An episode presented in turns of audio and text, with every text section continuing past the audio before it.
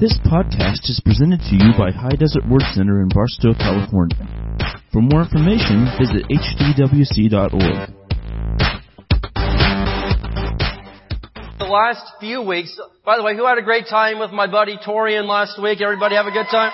He did a great job. They had so much fun here. But the, the few weeks before that, we've been talking about a topic that we're calling a great awakening. And you're like, well, what does that mean? Well, it means that God is coming in right now to this church and churches all over, I believe, the United States and the world, and He is shaking things up. I know so many people that they said, I don't know, something was just different. When 2017 came this year, the new year, just something was different in me. I could tell something was different. And, and I'm seeing things all over this country, all over the world, all over churches everywhere where people that have just been, I don't know, complacent and halfway asleep, you know, with God for years, they're waking up and I'm telling you this, when God wakes His people up, when the church wakes up, look out world because we've got God on our side and our God cannot be stopped. And so things are happening right now all across this country, all across the world, and very much in this church where God is about to do something really, really big. Amen. You know, he promised in the book of Joel, he talked about there's a former rain and a latter rain, okay? And we know in Israel each year they get a lot of rain earlier in the year to kind of get the ground ready for the crops. And then towards the end of the year, right before the harvest, they usually get this great rain to help them harvest the crops. Well, we've had the former rain, okay, where the Word of God came down, but now it's time for the latter rain, a move of the Holy Spirit to come across so Jesus Christ can come down out of heaven and rescue His church and take His people out of here and bring about the, the, the new millennium. It's a great, great time to be alive and it's a great time to be a Christian. These aren't scary times. These aren't depressing times. This is the most exciting period in the history of the world, especially if you're a born again on fire Christian. Do I have any Christians in here today that they're, they are on fire? They are ready to be used by God in a great big way like nothing they've ever seen before. And so, we're talking about a great awakening, and, and I call it that because we've had a couple of really big revivals in the in the in the history of our country, and um, there's been several, but a couple of them are called the Great Awakening and the Second Great Awakening. And then a, a really amazing revival was in 1906, the Azusa Street Revival that started in Los Angeles, California, and a bunch of people got together and they received the baptism of the Holy Spirit. They began speaking in tongues. They began operating in the gifts of the Spirit. And since that time, I just, I just checked this this morning, that since that time period, Pentecostal Spirit-filled Christians, there are nearly 700 million of us in the world. We make up over 25% of all Christianity. Uh, that's, that's huge. We're the, we're, we're over the, we're the largest group of Christians and, and we've only, we haven't been around that long, only about 100 years. Why is that? Because Jesus said in Acts 1-8, when the Spirit comes upon you, you'll receive power to witness. And Christians that are full of the Holy Spirit, they are bold. They won't shut up about it, man. They witness everywhere they go. And I'm so excited that people in this church are getting it. I mean, you guys are hitting the streets. I know a lot of these young guys, they just go out and, you know, well, they've got nothing to do. They go out and they witness, they pray for people that, and it's amazing to see what God is doing. And so this week we're on part three of our, our little series here called A Great Awakening. And our topic this week is compassion. Compassion. Because of this. You have got to start seeing people the way that Jesus sees them. Jesus didn't go around angry all the time and mad at, you know, all the crazies in the world. Hey, listen, I get it. There's a lot of crazy people in this world. There's a lot of people doing things right now that I don't fully agree with and that I really don't like. They're offensive things, okay? To Christianity, to our country and all this stuff. But if you're gonna sit around and get mad at that and try to, you know, try to do something about that, man, you're fighting a losing battle. You're not gonna get anywhere. But Jesus was motivated and he operated his life and his ministry through compassion. He wasn't mad at people. He felt sorry for them. When he saw somebody acting crazy and foolish, he didn't get mad. He felt sorry. There's gotta be a reason. Why would somebody act that way? Why would somebody say things like that? Why would somebody treat other human beings that way? There is something wrong here, and it's a heart issue. We've got to start we got to get over this thing where we're just all the time, you know, uh, uh, diagnosing the, the symptoms, and we've got to get to the root of the issue. The problem in this world isn't that, that, that people don't have enough money or that they, they do this and that. The problem is they don't have Jesus.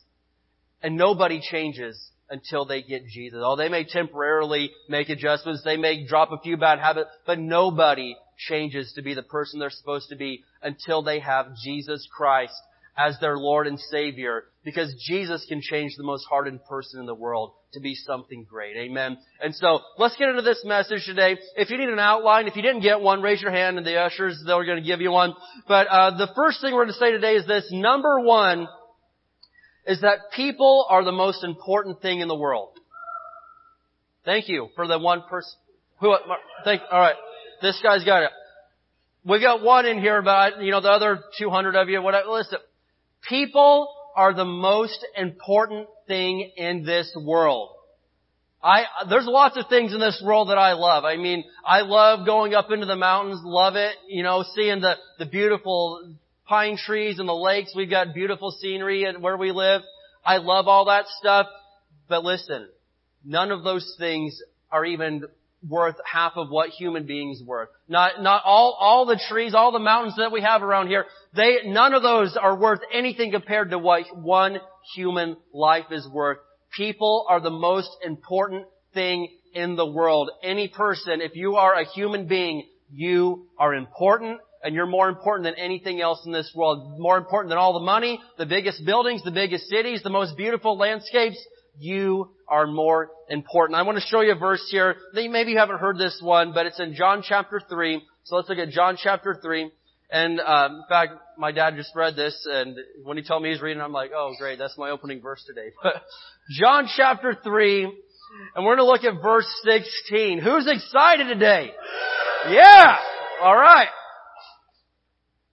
John chapter 3 and verse 16, and yeah, this is probably the most familiar verse in all of Christianity. You know, the, all, my daughter, she's four and she's been walking around quoting this verse all the time. Isn't that great when your kids are quoting the Bible to you?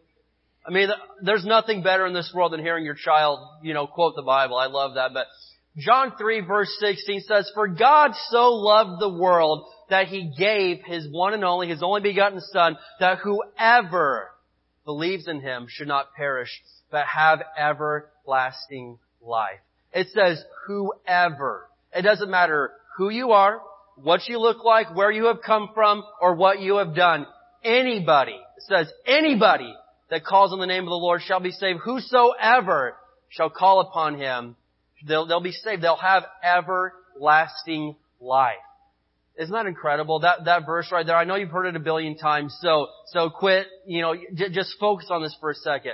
God so loved the world that He gave His only Son for all these people, a lot of, you know, people that aren't very nice. He gave His only Son. I, I think of it this way. Imagine you're in a courtroom and you're hearing the case of some hardened criminal, a really bad dude. And the judge is getting ready to sentence him. He makes his verdict. We're going to have to sentence this guy to death. He's getting ready to bang down the gavel. And then you stand up and say, whoa, wait, wait, wait, wait. Wait. Sir, this is my son. He'd like to trade places and take the punishment of this guy. Can he take his punishment instead? And I mean, that would take a lot of guts, wouldn't it? This is your kid and your son here. He wants to volunteer to take the punishment that all, that, that this really bad guy, this guy, if we're going on justice here, this guy deserves what he is getting. He is wrong. He is bad. He deserves what's coming to him. And yet, you're gonna trade the life of this guy with somebody that's a perfectly clean, holy, innocent person that doesn't deserve this?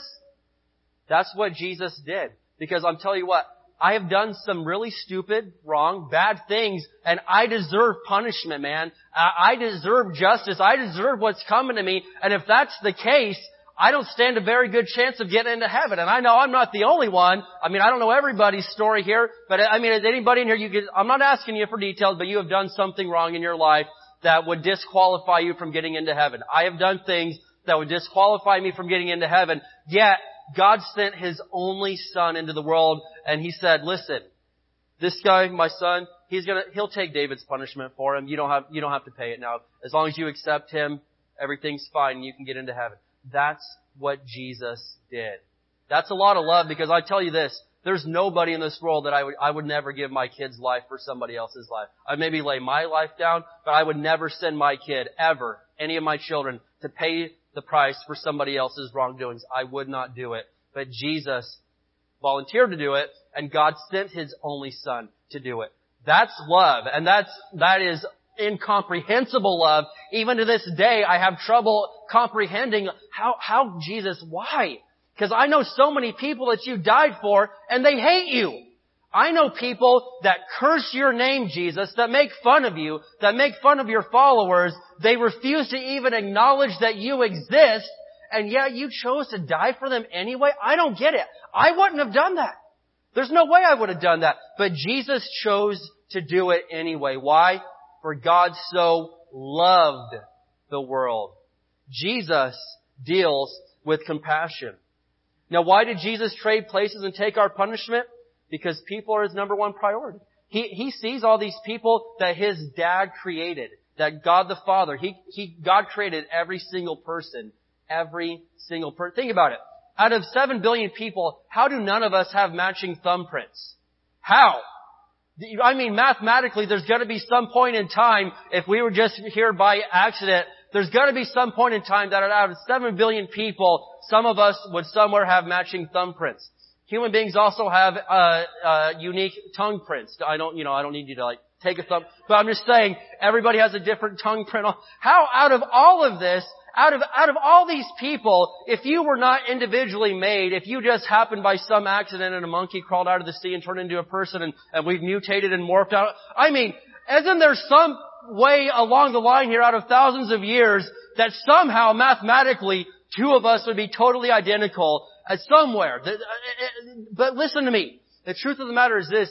You aren't just some accident. You aren't just, you know, you didn't just appear and morph and, and, and become, no. God, think about this, individually made you and put effort into your life. And, and so I think of it this way, that Jesus looks at people the rest of society calls worthless and he sees them as priceless. There's people that everybody else has given up on and say, man, that guy, man, he's a loser. He's not worth nothing. Every time, he always messes up. He always goes back to his old way. I don't get this guy. Man, they give up on people. But Jesus sees that person that everybody else says, he's worthless. Don't waste your time. And Jesus says, he's priceless. I, I see something there. I, I, I can use this guy. I, I see something there. He sees potential in everybody. Now I want to show you Psalm 139. We got to turn here. We have got to turn to Psalm 139. So why does Jesus see everybody as, as being valuable and, and priceless? Because God the Father made every single person. And this is, I, I, I get it. This is not a deep teaching. This is not mind-blowing theology. And, and I mean, uh, we're not really wowing you today. But this is the most basic teachings of Christianity that you have got to get. If you don't understand this, I don't know how you're going to understand anything else about God. Psalm 139, and uh, of course King David wrote Psalm 139. We're going to look here at verses 13 through 16. And David says this, he's talking to God, he said, You made all the delicate inner parts of my body and knit me together in my mother's womb. And so everybody here, man, everybody, God made you and He took His time. You know, Torian said this last week, that when you're knitting something, I mean, it, it takes some time. It, it, takes a little bit of time. You're doing this and, and only in the mind of the, of the one doing the knitting can they see the final product. And so God, He was knitting you together because He already had a plan. He had an idea of what He wanted your life to be. And then look at this, verse 14. He says, thank you for making me so wonderfully complex your workmanship is marvelous. How well I know it. You watched me as I was being formed in utter seclusion, as I was woven together in the dark of the womb. This is why God loves people so much because He knows that, that the Father, he, he made people with a plan, with a purpose. And verse 16 He says, You saw me before I was born Every day of my life was recorded in your book. Every moment was laid out before a single day had even passed. And think about this. God loves you so much that He planned every day of your life out before you were even born. That's deep right there. But that also brings up this question. Well, if God, if you planned every day out, then why do I have some bad days? Why have some of the things happened to me that have happened if you planned this whole thing out? Well, guess what? God had the way He wanted it to go. God did plan every day of your life out how He willed and desired for it to go. But I don't know about you. I have done some things that have taken me off of God's plan for a day or two. You know what I mean? And some bad things have happened, but that wasn't what God's plan was. God had a whole different plan for that day, but I fouled it up and did something stupid and tried to live it my own way, and then some bad things happened. And so I can't look back and say, God, why did you plan for this to happen? He's saying, no, that wasn't my plan. My plan was over here. My plan was to give you hope and a future, to give you prosperity and blessings, but you decided to take matters into your own hand, and so some bad things happened. It wasn't my plan. That happened because you tried to do it your own way. God has good plans for your life. Jeremiah 29:11, John 10:10, right? God has good plans for your life, and sometimes, yes, bad things have happened in my life, but it's not because it was God planned for me. It's because I, I, I somehow I took matters in my own hands and I made them happen. But check this out. God loved you. He had a plan for you and every person in this world before a single day of your life had passed. And so, yes, we've done some things that have thrown off that plan a time or two, but I gotta say this, thank God for second chances. Who in here could say that with me? Oh my gosh, thank God that you don't give up on us after we screw up one time. Oh man. Thank you, Jesus. It says, His mercies are new every morning. Great is His faithfulness to us. His mercies are new every morning. He gives us another chance when nobody else would. He gives us another chance when we flat out don't deserve it. He gives us another chance. Why? Because He had this plan for us way before we were ever even born. He had this plan and said, I, listen, guy, I, I know, I know he messed this up, but I've got this plan. I, I need him to do this. I, I've got this great promised land for this guy, and he can still get there if I just give him another chance. He can still get there. He hasn't strayed away too far. He hasn't blown things up too bad. We can still make something happen here. God always sees potential and it's mind blowing. I, beyond what we can understand, God always sees potential. And so you've got to know that Jesus loves you more than you can ever comprehend. The apostle Paul said, I pray that you'd be able to comprehend the love of God, but in the end he says, no one could ever fully understand the love of God. I don't get how God loves some of the people that He loves. I mean, just aren't you glad that God didn't put you in charge of things?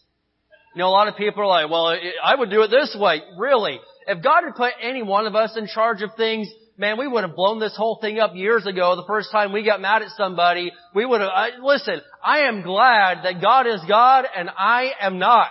And that you're not. Thank God you're not God. Thank you. God, thank you. Because listen, we screw things up all the time, man. We screw things up, but God has never screwed anything up. You know, we just saying, who can stop the Lord Almighty? Nobody. And I am so glad that He is full of love, full of compassion, and He keeps giving us second chances, chance after chance, and He sees potential when nobody else does. He sees us, He looks down here and says, oh, that guy's worth a shot, let's give him another chance. He, he, I see something there and everybody else is thinking, there's nothing there, man. He is a loser. He is done for. There, don't even waste your time. And God says, I have to. I've got this planned. I already knew what I wanted him to do before he was even born. I've got this plan. We've got to make this happen. And listen to me. If we're going to see a great awakening, if we're going to see people come to the Lord Jesus, you have got to change your perspective and you've got to have some compassion. You have got to have some compassion. You've got to have it. Number two, we need to treat people how Jesus did. We need to treat people how Jesus did. And I, have got some verses here that, you know, there, there's so many verses that we read where Jesus, it says, he was full of compassion. He was moved by compassion. One of these verses right here, uh, Matthew 15, 32. You can throw this up here. Just, But this is when Jesus is feeding this multitude of people, Matthew 15, 32. It says, Now Jesus called his disciples to himself and said, I have compassion on the multitude because they have now continued with me three days and have nothing to eat. I don't want to send them away hungry or they're going to faint on the way. And so Jesus fed all these thousands of people. Why? Because Jesus said, man, I've got compassion on these people. They've been here listening to me preach for, for three days and, and if I send them home and they haven't ate anything, they're going to pass out along the way. I mean, a lot of us were like, listen, they should be grateful. I gave them three days of my time. It's their own fault if they didn't bring any food. They should have been a pre-planner. They should have thought of that in advance. That's not my problem. I know people that would say things like that. But Jesus is saying, I know, listen, I've been preaching to them for three days. They haven't ate anything. I'm concerned they're going to pass out on the way home. Guys, get them some food. And so he tells the disciples, feed all these people. And we know there was over 5,000 men that day. And so Jesus fed probably anywhere in the neighborhood of 15 to 20,000 people off of a few loaves of fish. You know that story. But then there's this other story in Luke chapter 7. You can, you can flip there. But, but Jesus comes to town one day and he sees a funeral procession, uh, coming down the way and this little boy had died. This, this lady's son had died. There's weeping. There's crying. And Jesus, he just walks up on the funeral and look what happens here. Look what happens. Luke chapter 7, verse 13, I think it is, Luke 7. So Jesus walks up on this funeral, and check this out. When the Lord saw her, his, his heart overflowed with compassion. Don't cry, he said. And then you read the rest of the story. He comes up to the coffin and, you know, raises the little boy from the dead. But what's the first thing that motivated Jesus in this situation? His heart overflowed with compassion. He didn't want to see somebody sad. I mean, a lot of the tragedies we see in this world, I know people that are totally just indifferent about it, like, well, that's too bad. We, we got our own problems over, and, and no compassion at all. Compassion is totally lacking in our society, uh, if you ask me. I, they're just, people are totally uncompassionate, like, well, that's, their, they brought that on themselves. I, I'm not going to get involved. That's, that's their problem. They should have made better choices. Yes, they should have made better choices. Yes, they probably could have avoided where they're at. But if you don't even feel compassion for somebody that's going through hell on earth, what is your problem, man? What in the world is your problem if your heart doesn't overflow with compassion? And Jesus, He walks up on this and His heart's just bursting and He said, Mommy, don't cry. Mom, don't cry. I, I, I'm going to help you out here. And He steps in and does something about it. But one thing you've got to know about Jesus is this. Jesus loved people enough to tell them the truth. Jesus loved people enough to tell them the truth. And truth is something that is hated in our day and age. I'm you know, let's just get real here. Let's not, you know, say what you want to say. People hate the truth these days unless they agree, unless it's their version of the truth. And I have learned this by personal experience. The truth will set you free, but it will probably tick you off first. Okay, I have been presented with the truth in my life and it, it made me mad. I got mad about it. Because sometimes the truth comes in and says, listen, what you're doing is wrong. That's gonna hurt you in the end. And at the time I'm like, man, I don't want to hear that. Who made you God? Don't judge me. Let me do, you know, all this, all this stuff people throw out there. The truth has really made me angry at many times in my life, but that does not change the fact that it's true. Because we don't get to decide what's true, do we? If we get to decide what's true, I'm a billionaire right now, man. I'm a billionaire because, hey, that's my own truth. You know, in our day and age, people say, yeah, truth is whatever is true to you. Whatever you decide to be true. That is a bunch of baloney. That is, that's a load of it, man. That is the dumbest thing I've ever heard. If we all get to decide what's true, then I'm six foot ten, I play in the NBA, I have a mansion, I'm a billionaire, I have my own jet, you know, I have no problems ever, because that's my version of the truth. The truth of the matter is that I'm not a billionaire. Could happen someday, but you know, I, I don't, I gave up on the NBA a long time ago because I figured they didn't, they didn't need me. But, you know, let's just get real here. You don't get to decide what's true. Jesus Christ said, I am the way, the truth, and the life. No one comes to the Father except through me. He decided what's true long before you ever graced the earth with your presence. And you, you can either get in line with that or you can say, it makes me mad, but that doesn't change the fact that what's true is true. And Jesus is the only way to heaven. And that makes some people mad because Jesus says you're gonna have to change what you're doing if you're gonna get into the kingdom of God. And some people say, no, I want to hold on to this. I want to keep doing this, but I still want to go to heaven. And he says, no. If you let go of that, I've got something 10 million times better than that. You're holding on to your little thing right here, and Jesus is saying, if you let go of that, man, I can do things, oh, so much better than that for you. But we're holding on to things, and the truth is, you gotta let go of that if you're gonna get into the kingdom of God. And so Jesus, He did not stop telling the truth because He thought it was gonna hurt people's feelings. He never, ever intentionally told somebody, you know, you're gonna have to quit just to make them mad because that's not who he was. Although it did make some people mad. But I gotta show you John chapter 4. Check this out. This story is, it's funny, but it's, it's kind of still, it's kind of mind-boggling because Jesus, he drops a truth bomb on this lady and, and our little sheltered, sensitive, you know, everybody needs a safe space society, you know, we get, we get mad about something, we go play with Play-Doh and Personally, I play with a yo-yo when I get mad, but anyway. So here we are, and, and, you know, we're, we're so used to, you know, everybody's feeling and all this stuff. And th- listen to me. Jesus cared enough about people to tell them the truth, even if it was going to hurt their feelings.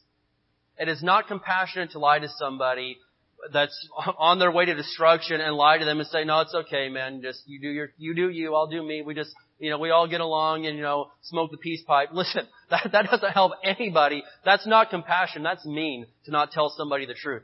And so John chapter 4, John chapter 4, starting at verse 16, Jesus is, uh, I'm gone through Samaria here, and he stops to get a drink of water. He starts talking to this lady. She's fetching him some water up out of the well. And, and so Jesus starts talking to her. And, uh, and look at this. John chapter 4, verse 16, Jesus says, Go and get your husband, Jesus told her. I don't have a husband, the woman replied. Here we go. Jesus said, you're right, you don't have a husband. For you've had five husbands and you're not even married to the man you're living with now. You certainly spoke the truth. I'm like, dang, Jesus. Man, that is not a good way to win friends and influence people. Dear God. And so look at this. She's a very perceptive woman. Verse 19, Sir, the woman said, you must be a prophet. She did not deny the fact that any of this was true. She was like, you must be a prophet. How'd you know all that? So listen, Jesus could have, at this point in time, he had, he had opportunities all over the place here. He could have said, oh, okay, well, this, this ends our discussion today. You don't have a husband. Alright. Be blessed. Have a good day and just walked out. He could have just, he could have left that alone, but he went there. He went there. And I know a lot of people, they're afraid to go there because they're afraid of what the reaction is going to be. But Jesus didn't care because he saw potential in this woman and the potential was not going to come out unless somebody told her the truth.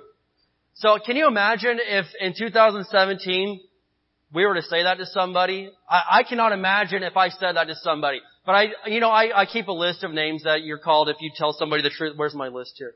Okay, here's the list of what I'd be called. I, I would be an uneducated, hateful, closed-minded, old-fashioned, no good, intolerant, ignorant, judgmental bigot. They, that's, that's the list of names.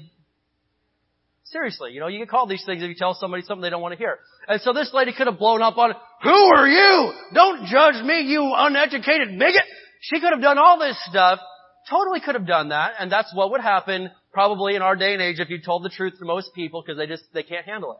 But Jesus was not doing this to be mean. He was doing this because he had compassion. You've got to get that. It's not mean to tell somebody the truth out of a heart of love. We need more people that aren't afraid to tell the truth. Now if Jesus would have said, you little, I know you don't have a husband, you've had five, you'll, you called her a bunch of names, that would have been mean. That would have been wrong. Jesus didn't go that way. Jesus said, I know you don't have one, and, and I know the situation you're in right now, that's not right either. But look what happens next. This could have turned out really bad or it could turn out really good. Look at verse 28. Look at verse 28. So after Jesus finishes the discussion, the woman left her water jar beside the well and ran back to the village telling everyone, come and see a man who told me everything I ever did. Could he possibly be the Messiah? So the people came streaming from the village to see Jesus. The truth set her free. The truth set her free, man. And guess what? Not only did it set her free, she went and told everybody about Jesus. It started a chain reaction. and she goes and tells the whole village, you've got to come see this guy. He read my mail. He told me everything, man. He called it out. And so she gets everybody, and the people, at that point, the people weren't thinking, I don't want, you're weird. And no, it says the people came streaming. The whole village came down. And look at verse 39, man. Look at this. Verse 39 says this, many Samaritans from the, from the village believed in Jesus. Why? Because the woman had said, he told me everything I ever did. The, many people, a ton of people came and received Jesus because Jesus told the truth to one woman. What could happen if you received the truth into your life? What would happen? Oh my gosh, it would change everything. And not only would it change you, it would change other people because when you've truly got a comprehension of the truth, you don't keep your mouth shut. You go and tell people, I've got to tell you about Jesus right now. They say, I don't have time. You make time. Listen to me. Jesus healed me. Jesus, I was so depressed and Jesus brought me peace and joy. I was, my, my kids were going through this and Jesus took care of my kids. I've got to tell you what Jesus did for me. And when you've received the truth, when you've received Jesus, you go and you tell people and that's what it's all about. Jesus, right before he went into heaven, Mark 16, Matthew 20, he said, go into all the world and preach the gospel to every creature. Jesus has called you, yes you, to tell other people about Him. And you're sitting there, oh, I'm not a preacher, man. I, I, no one said you got to get up and, and, and start a church. And, and no. But Jesus did call you to go tell other people about Him, hasn't He? It's getting quiet in here. Has Jesus called you to tell other people about Him? Okay. Has Jesus ever done anything for you? Just let's be honest. You can, if, if you want to say no, that's fine. But if Jesus has done something for you, Boom, right there. You've got something to talk about right there. You're saying, well, what would I say? Well, just tell them what he did for you. That's all you got to do. Tell people what Jesus has done for you, and the truth will set you free. And the truth set this lady free, and, and it changed an entire community. And you've got to know that love doesn't lie and tell people everything is okay when it's not. That's not compassionate. If somebody's going to hell, let's get real here, okay? Next week, next week's Bring Your Friends Sunday. We're gonna we're gonna have a nice a nice loving sermon, okay? So just don't be afraid to bring your friends next week. But, but before all your friends come, let's get real for a few minutes here. Love doesn't lie and as somebody that's going to hell and say, uh, it, it's okay, man. It, it's okay. Just, you know, I, I don't want you to feel, but love tells people the truth, okay? I am related to people that are, if Jesus came, they would go to hell. And am I judging them? Jesus said you can judge a tree by its fruit. Somebody goes around, you know, living a very ungodly lifestyle, man, beating people up, swearing, blowing up, being nasty all the time, doing un- they're not, I'm not going to say they're a Christian. I don't care if they've gone to church or not, or if they say that they're a Christian. Listen, actions speak louder than words, okay? And if, if, if you're not living a Christian life, then I gotta talk to you. You gotta talk, you know what I mean? Let's get real here. Let's get real for five minutes of our lives and quit being afraid of the truth. I am related to people that I don't believe are going to heaven. I have friends that I know are not going to heaven. Absolutely. And so when they come to me and say, I don't, I just, I don't feel like everything's right. Eh, is it compassionate of me to say, I wouldn't worry about it. Everything probably be okay. Just, hey, you know, Sarah, Sarah, just see what happens. That's mean, man. How dare you? How shame on you if you lie to somebody that you know is headed for destruction and you don't say something. Shame on you. Shame on me. That is the meanest thing in the world because guess what? Let's, let's, we're keeping it real for five minutes today. Five minutes. Hell is totally real. I can, we can prove that in several ways. Heaven is real. I can definitely prove that, not only through the Bible, but through many other accounts. I can prove to you that heaven's real without even having to open up the Bible, although I would. But listen to me. These are real places and they are eternal. That means they never end. Is it mean to tell somebody that is not going to heaven, but according to the Bible is going to, is it mean to speak up and tell them, listen, I need to talk to you, man. I'm concerned right now. I'm concerned that I, I, I, I I'm worried, man, about what's going to happen. Is that mean?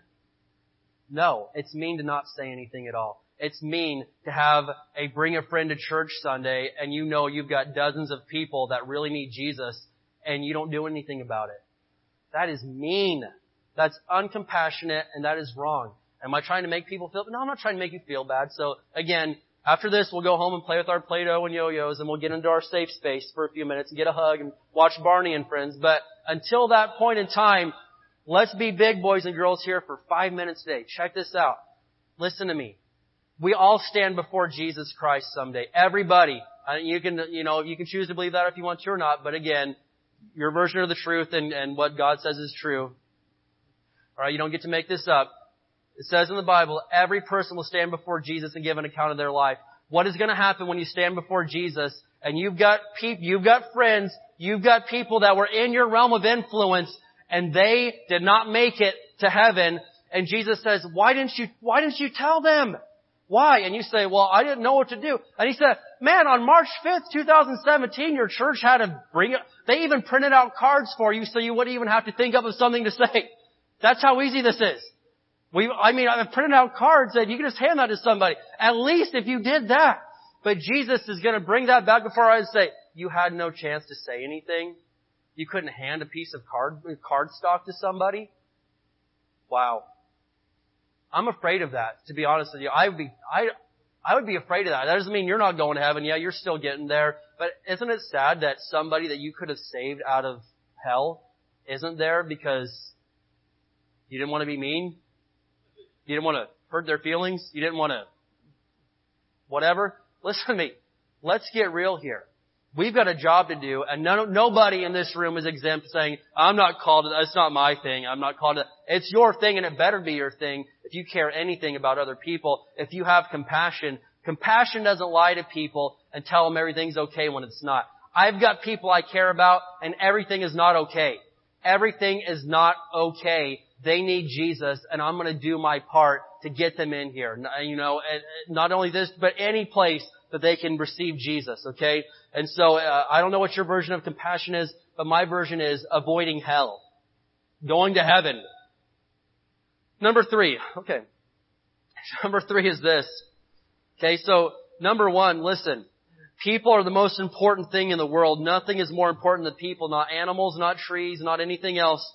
And the second thing is we need to treat people how Jesus did. And the third thing is, number three, get them on the ark. Get them on the ark. And you're like, man, what does that even mean? That means, man, get them into the place of safety and protection. We've said this so many times. An ark is a place of safety. It's a place of protection for when the storm comes.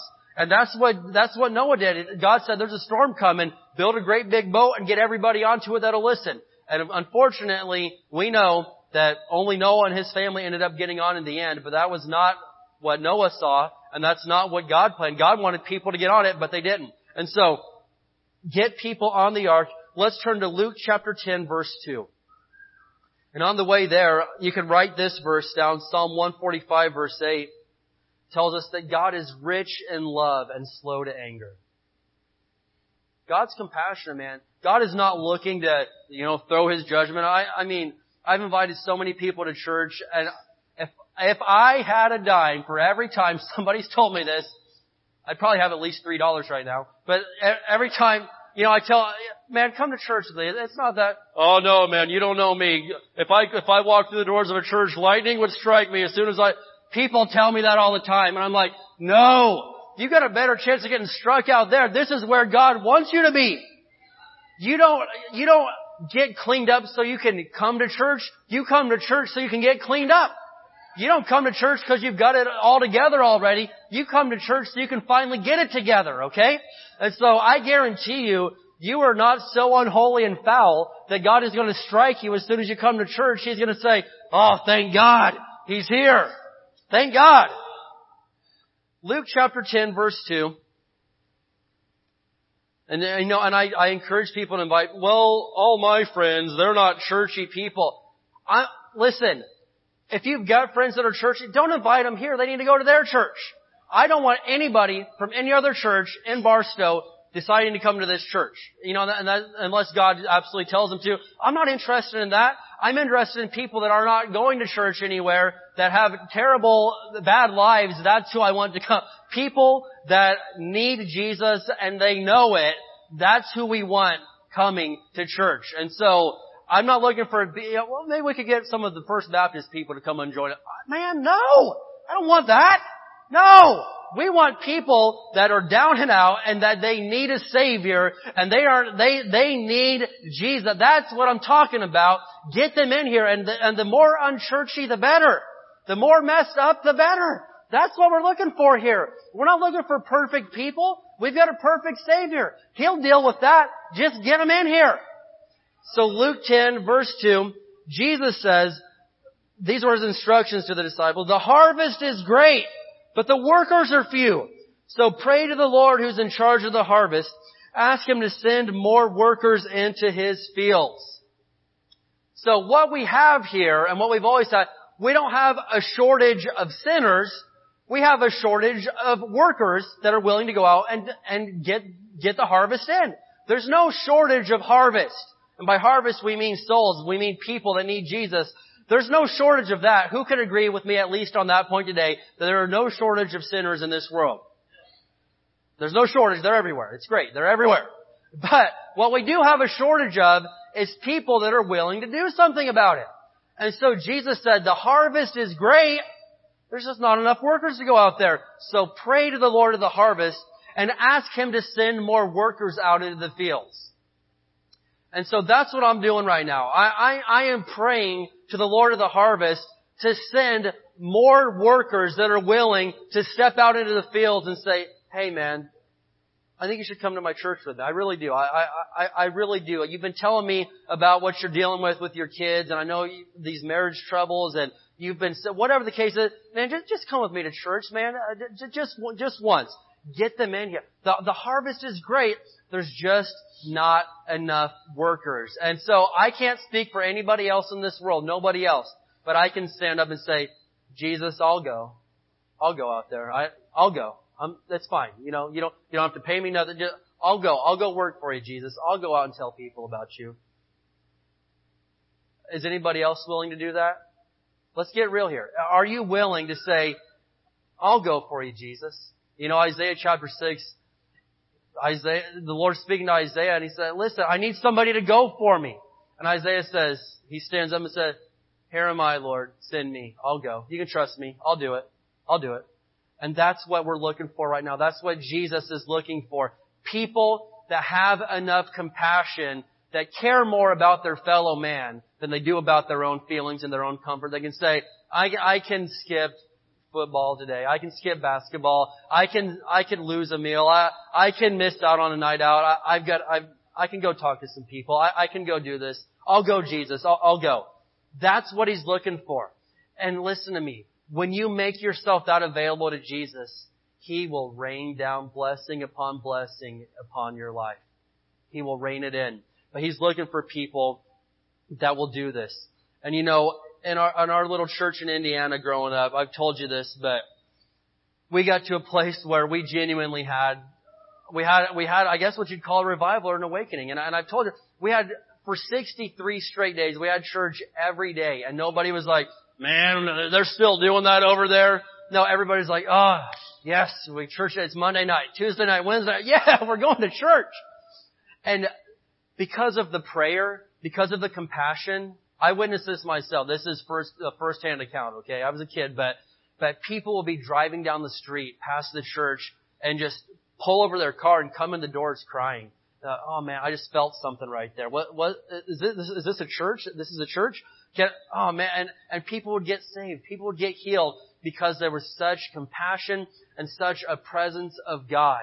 Whenever we are willing to lay down time and pray for the harvest, pray for people, and have compassion, God does something in the atmosphere. And people all over town feel it. an entire city can have the presence of God in it and people crying and, and giving their lives. It's possible. I've, I've got other stories that I could tell right now. But when people have the compassion of Jesus for their fellow human beings, and they look and say, man, that, I know they're acting foolish right now. I know they're being crazy and, and, and I know they're being super offensive and saying mean things, but, but I don't see that. I see this guy right here that there's a reason he's doing that. God made him. God wove him together in his mother's womb and, and, and there's a reason he's doing that. He's got a heart problem. He doesn't have Jesus. He's hurting. He's lost. That, that guy's mean right now, but he's gonna go to hell if somebody doesn't rescue this guy. Think about that. Even if there's somebody from your work that you super didn't like and they were mean, if you saw them getting ready to get hit by a bus, you would at least say something like, hey, whoa, hey, what? Hey, it's coming, get out of the, even if you was a person you didn't really like. It's just as real spiritually that, yeah, there's, there's something coming that, that's gonna take that person out at some point. You've got to speak up.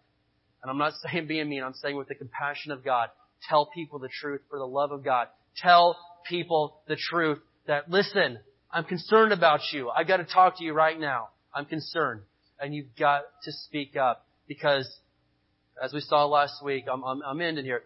Uh, the book of Joel, they said thousands upon thousands are waiting in the valley of decision. There's a lot of people I know, they're just trying to make up their minds about this whole God thing. It says thousands are in the valley right now.